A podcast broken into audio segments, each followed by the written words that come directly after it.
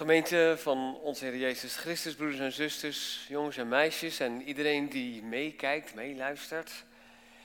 Het is een uh, feest waar uh, Jezus ook aanwezig is. We kennen dat wel.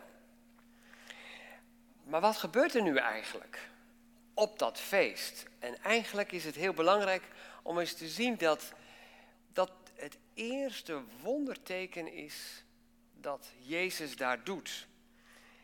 En dat is eigenlijk heel belangrijk, dat het het eerste is. Want het eerste, de eerste daden die Jezus verricht, zijn eigenlijk als de eerste daden, zoals bijvoorbeeld van uh, belangrijke koningen of uh, presidenten die uh, beginnen. Als we kijken naar Joe Biden, de nieuwe president van de Verenigde Staten, die had natuurlijk al in heel zijn campagne beloofd dat hij een hele andere uh, president van uh, de Verenigde Staten zou zijn.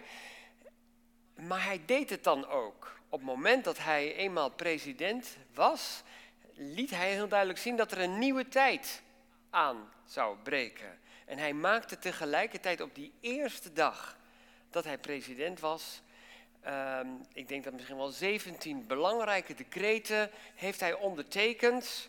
Bijvoorbeeld de muren van de Mexicaanse grens, die moest worden stopgezet. Terugkeer van het klimaatakkoord. Een ander coronabeleid. Weer terug in de WHO. Nou, van alles en nog wat.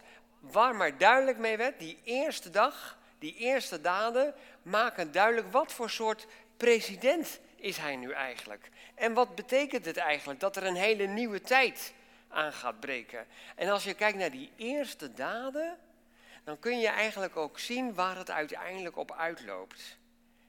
En als wij vandaag het Johannesevangelie lezen en we zien Jezus daar aan het werk voor het eerst, dan kunnen we aan die eerste daad van Jezus eigenlijk zien wat het uiteindelijke doel is.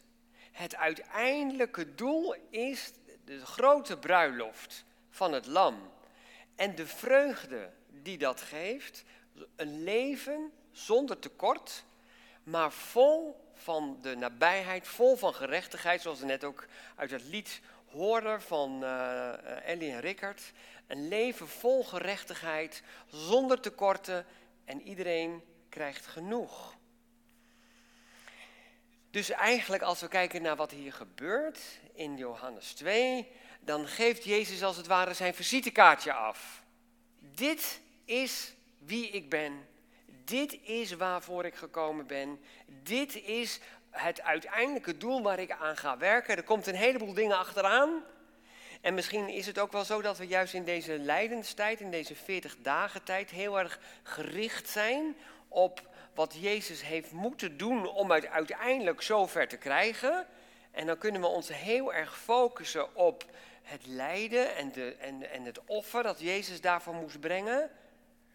Maar heel belangrijk is dat we nooit uit het oog verliezen wat in Hebreeën staat. Jezus heeft dat offer gebracht met het oog daarop dat het feest, het grote feest, kan beginnen. Nou, als we dat zien, dan is het misschien wel heel goed om eens even te kijken naar dat bruiloftsfeest in Cana. Er staat in de Bijbel dat uh, Maria is uitgenodigd en ook Jezus met zijn discipelen. En je krijgt helemaal niet het idee dat daar nou een hele speciale reden voor was.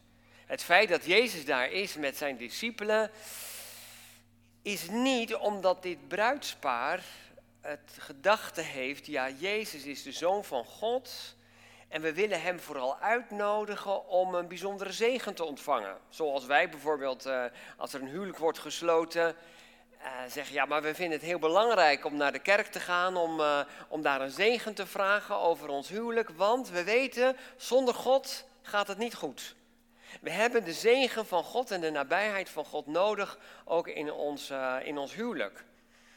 Maar deze mensen, die Maria hebben uitgenodigd en een heleboel andere mensen uit het dorp, hebben ook Jezus uitgenodigd. Niet zozeer omdat hij een hele speciale gast is, maar gewoon een van de velen.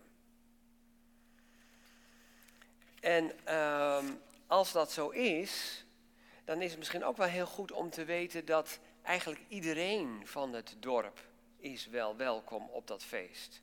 Zo gaat dat in die cultuur. Ik heb dat zelf ook meegemaakt eh, toen we met een uh, groep predikanten in Jeruzalem waren. We waren in een hotel en uh, we zagen buiten op het plein dat er de groeppaar werd neergezet omdat er een bruiloftsfeest zou worden gevierd en het huwelijk zou worden gesloten. En we zagen de gasten eigenlijk al komen en we zagen hoe dat huwelijk werd gesloten. En daarna begon het feest. En men zag dat wij daar stonden te kijken en ze nodigden ons ook uit om uh, het feest mee te vieren. Zeiden we nou, nee, uh, sorry, maar we zijn hier wel aanwezig, maar we zijn natuurlijk niet uh, kennissen van dit bruidspaar. we zijn uit buitenland en we staan hier. Dat maakt niet uit. Dat is helemaal geen probleem. Het gaat erom dat er nu een feest wordt gevierd, het feest van het leven. God heeft liefde gegeven aan deze twee mensen. Ze gaan samen door het leven. We mogen het leven en het liefde vieren met, het, met een prachtig feest. En hoe meer gasten aanwezig zijn en meedoen, hoe groter de vreugde. Dat is echt iets heel nieuws voor ons als Nederlanders die zo'n feest zo lang mogelijk uitstellen, want we hebben nog niet genoeg gespaard. Want het moet allemaal zo gebeuren zoals in de film. En we nodigen die uit, maar nee, ja, die, die niet hoor. Weet je wel uh, hoeveel dat kost? Want als we hem uitnodigen, ja, dan uh, verwacht uh, Katrien misschien ook wel dat ze mag komen. En wij waren ook niet gast op haar bruiloft, dus dat gaan we niet doen. Selecteren. Uitsluiten. Maar daar in Cana, iedereen is welkom. En dan kan je ook wel heel goed voorstellen dat als er uh, allerlei gasten komen, dat je dan op een gegeven moment aan kunt zien komen dat je niet genoeg wijn hebt. En dan focust eigenlijk het evangelie ons op de rol van Maria.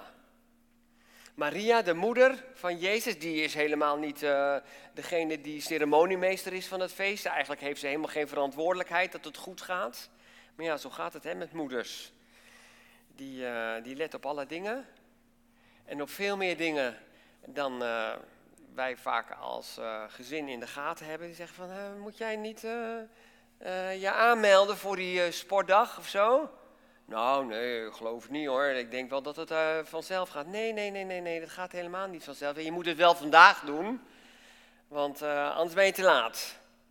Maria kijkt achter de schermen van het feest en ze ziet dat er een probleem gaat ontstaan.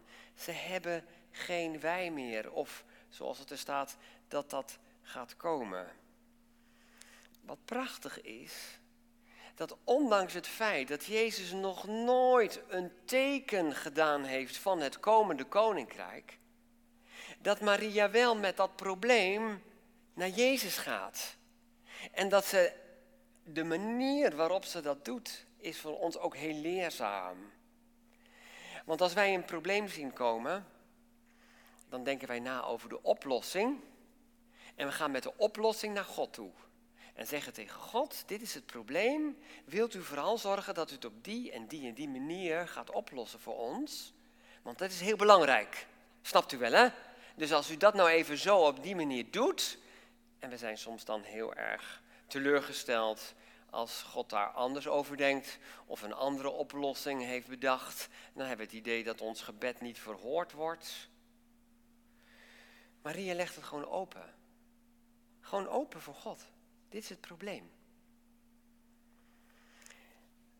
Um, maar ja, misschien denk jij wel en misschien denkt u ook wel, ja, wat schiet je daarmee op? Want uh, Maria wordt niet echt uh, hartelijk ontvangen, zou je bijna kunnen zeggen.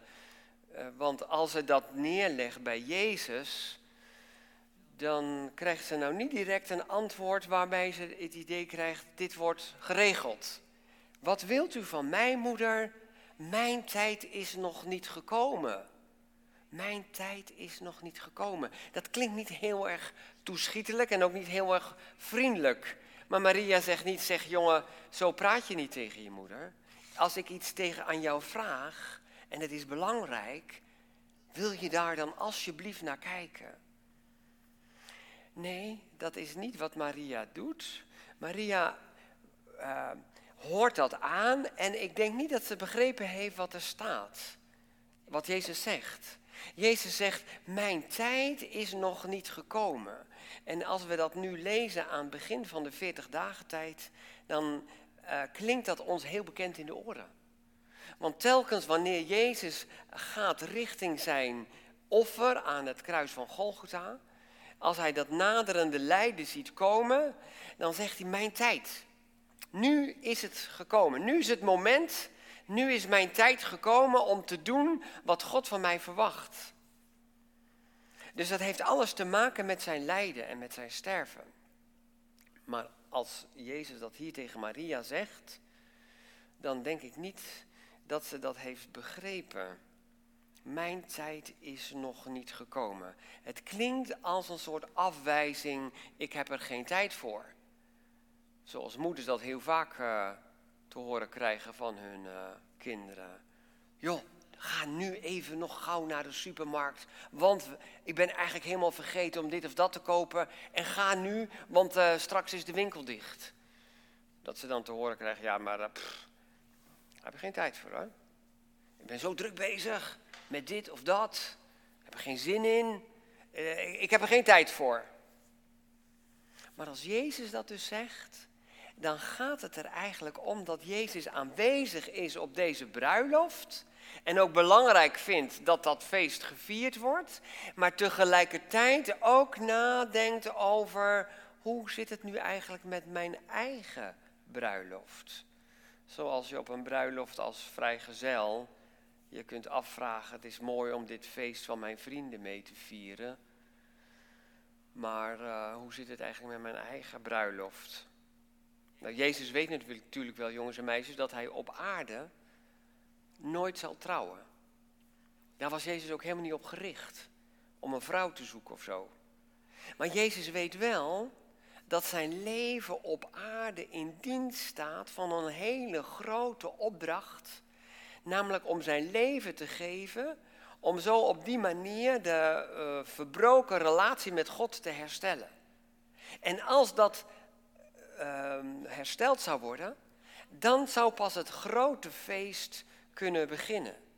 En waarom doet Jezus dat? Omdat hij weet dat door onze ongehoorzaamheid en onze zonde er zoveel gebrokenheid in deze wereld is, dat we voortdurend aanlopen tegen een tekort. Zoals daar op dat feest mensen aanlopen tegen een tekort aan wijn. Zo lopen wij in ons leven voortdurend op tegen tekorten. Tekort aan gezondheid als je ziek wordt. Uh, wie had een jaar geleden kunnen denken dat we met een pandemie te maken zouden krijgen, die ons heel erg zou beperken in onze vrijheid, die ons heel erg zou uh, te maken doen hebben met, met, met ziekte en met mensen die overlijden. Waar komt dat allemaal vandaan? Waar komt dat tekort vandaan? Het kan zomaar beginnen, dat tekort. Zoals op dat prachtige feest opeens zomaar dat tekort opduikt. Je kunt het meemaken in relaties die ogenschijnlijk heel goed verlopen. Opeens is daar dat probleem. Opeens is daar een tekort. En daar kun je natuurlijk allerlei oplossingen voor bedenken, maar uiteindelijk lopen we voortdurend aan tegen tekorten. En wat Jezus nu is komen doen op aarde, is zijn leven geven, omdat er uiteindelijk een leven zou ontstaan zonder tekort. En wat nou mooi is, dat kunnen wij van, Jezus, van Maria leren. Dat Maria, zonder dat ze weet van zo en zo gaat het opgelost worden, zonder dat ze precies begrijpt wat Jezus zegt, dat ze al wel vast naar de bediende van het feest gaat om te zeggen, als Jezus je zometeen een opdracht geeft, moet je dat doen, wat dat ook is. Dat vind ik prachtig.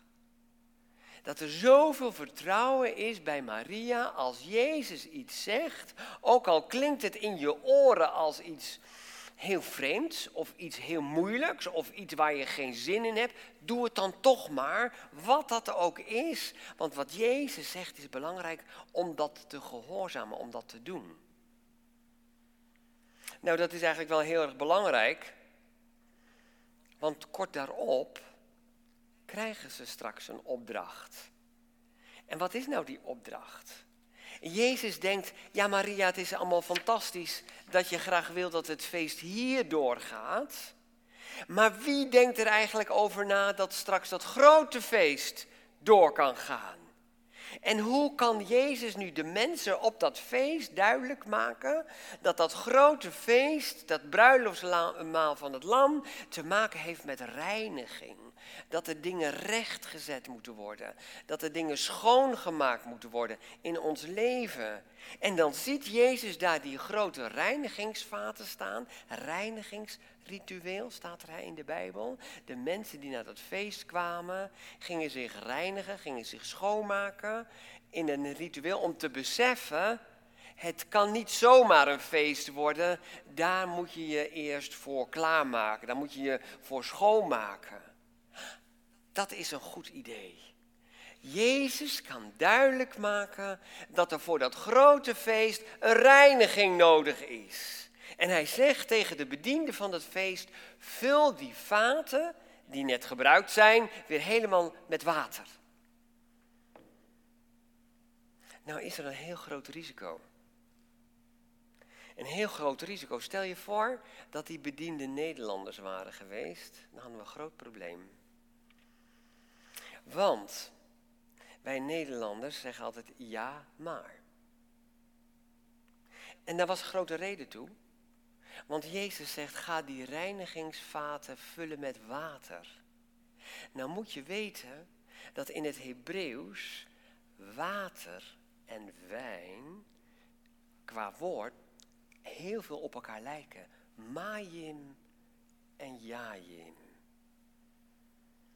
Dus als er nou zo'n beide handen bediende was geweest, die had gezegd, ja dat kan die meneer Jezus, want ze wisten helemaal niet wie Jezus was.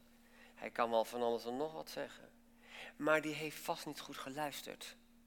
Zoals wij vaak ook denken dat God niet goed luistert naar onze gebed. Als hij ons niet verhoort op de manier waarop wij dat verwachten. Die bediende zou kunnen, gezegd kunnen hebben, Jezus heeft vast niet goed gehoord dat wij een gebrek hebben aan wijn, maar niet aan water. Wat moeten we met water? Waarom moeten we die watervaten opnieuw vullen? Die grote watervaten, dat is heel veel werk. En dat willen we misschien best wel doen als wij tenminste van tevoren horen waar dat dan toe dient. Dan willen we dat nog wel doen. Maar zomaar die watervaten opnieuw vullen met zoveel water. Ja zeg, waar dient het voor? Deze bedienden zijn geen Nederlanders. Deze bedienden doen eenvoudigweg wat Jezus zegt. En dat was voorbereid door Maria die tegen hen zegt, wat Jezus je ook opdraagt, doe wat hij zegt, wat dat ook is. En doordat ze dat doen, gaan ze de grootheid van Jezus zien ze, uh, worden hun ogen geopend dat er iets heel bijzonders is. En niet omdat het dan gaat om dat trucje, om de bijzonderheid dat Jezus water in wijn kan veranderen.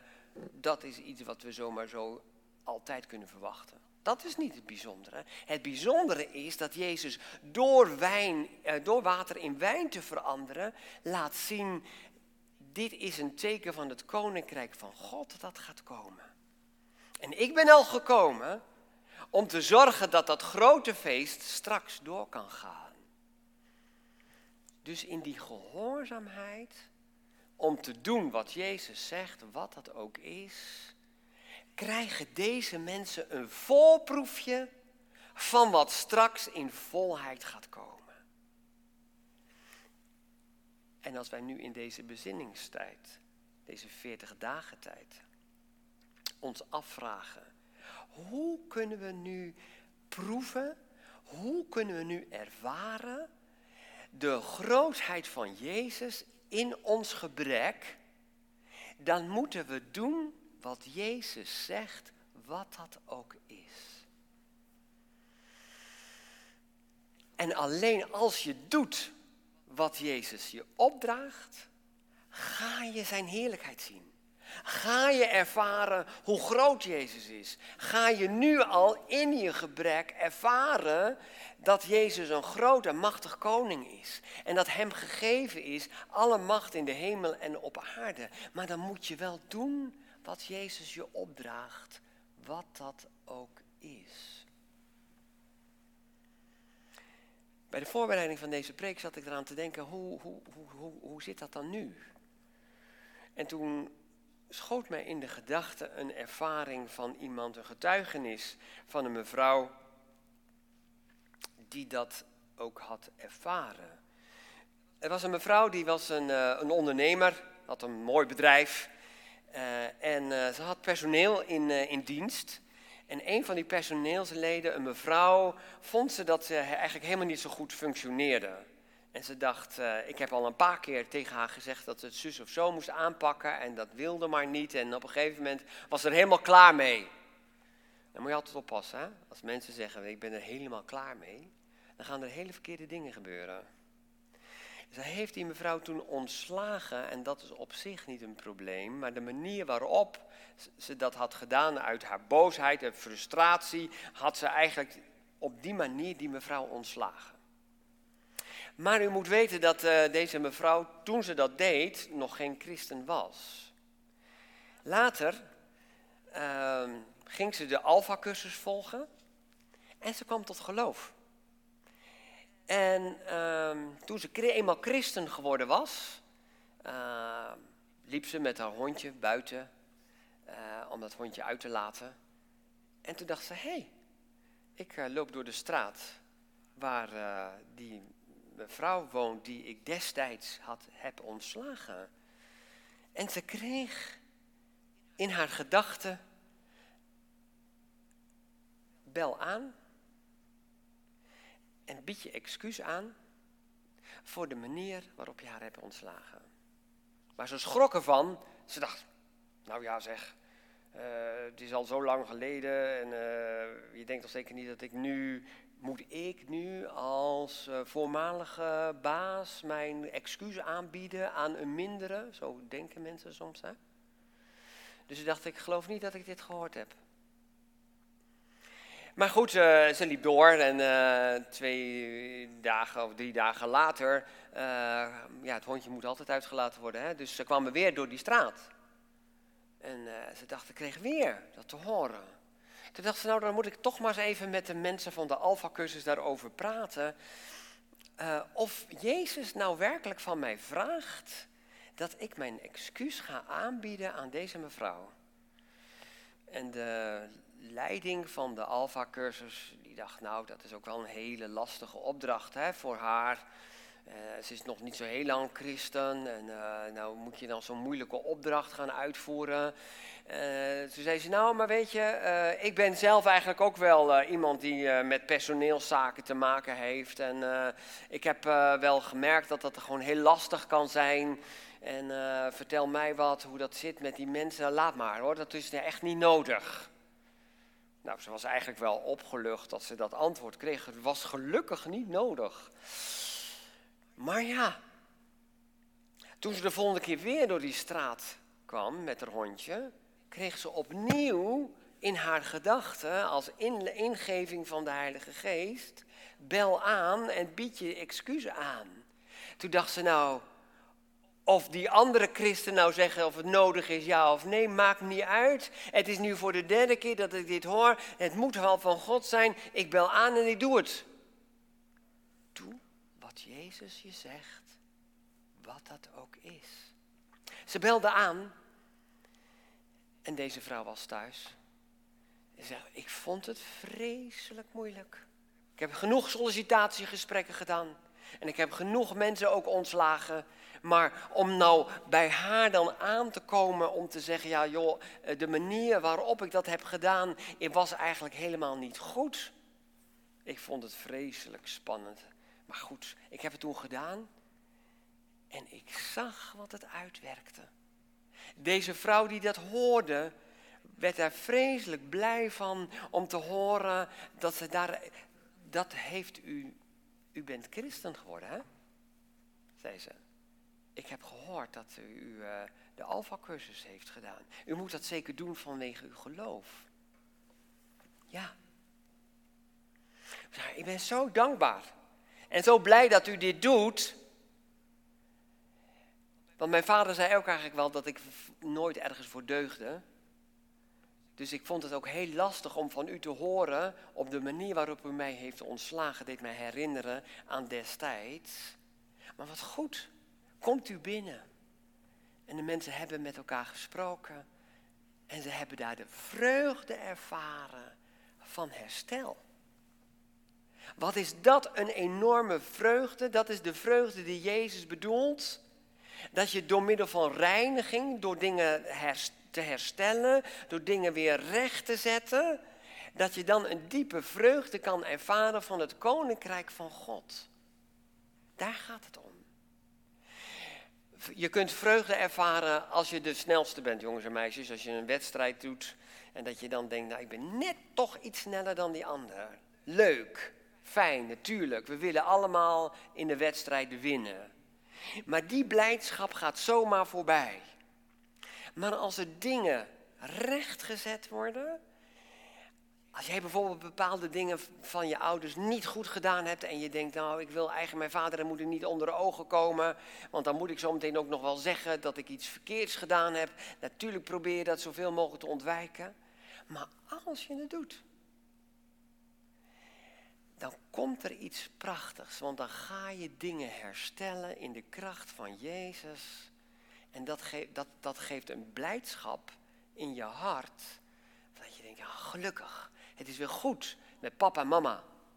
Zoals deze mevrouw ook ervaarde de kracht van Jezus die haar niet alleen een opdracht gaf, maar omdat ze dat deed, ook al vond ze het helemaal niet logisch. En ook al vond ze het helemaal niet leuk om dat te doen, doordat ze het wel deed. Iets van de nabijheid van Jezus heeft ervaren. Iets van een voorproefje van het koninkrijk van God dat gaat komen. Als we nu in deze bezinningstijd van 40 dagen op weg naar Pasen Jezus willen volgen, dan is het belangrijk, denk ik, dat we dit in gedachten houden. Wat Maria hier zegt, doe wat Jezus je zegt, wat dat ook is. En je zult gezegend worden. Dan zul je de grootheid en de heerlijkheid van Jezus ervaren. Nu al als een voorproefje voor wat komen gaat. Veel zegen daarin.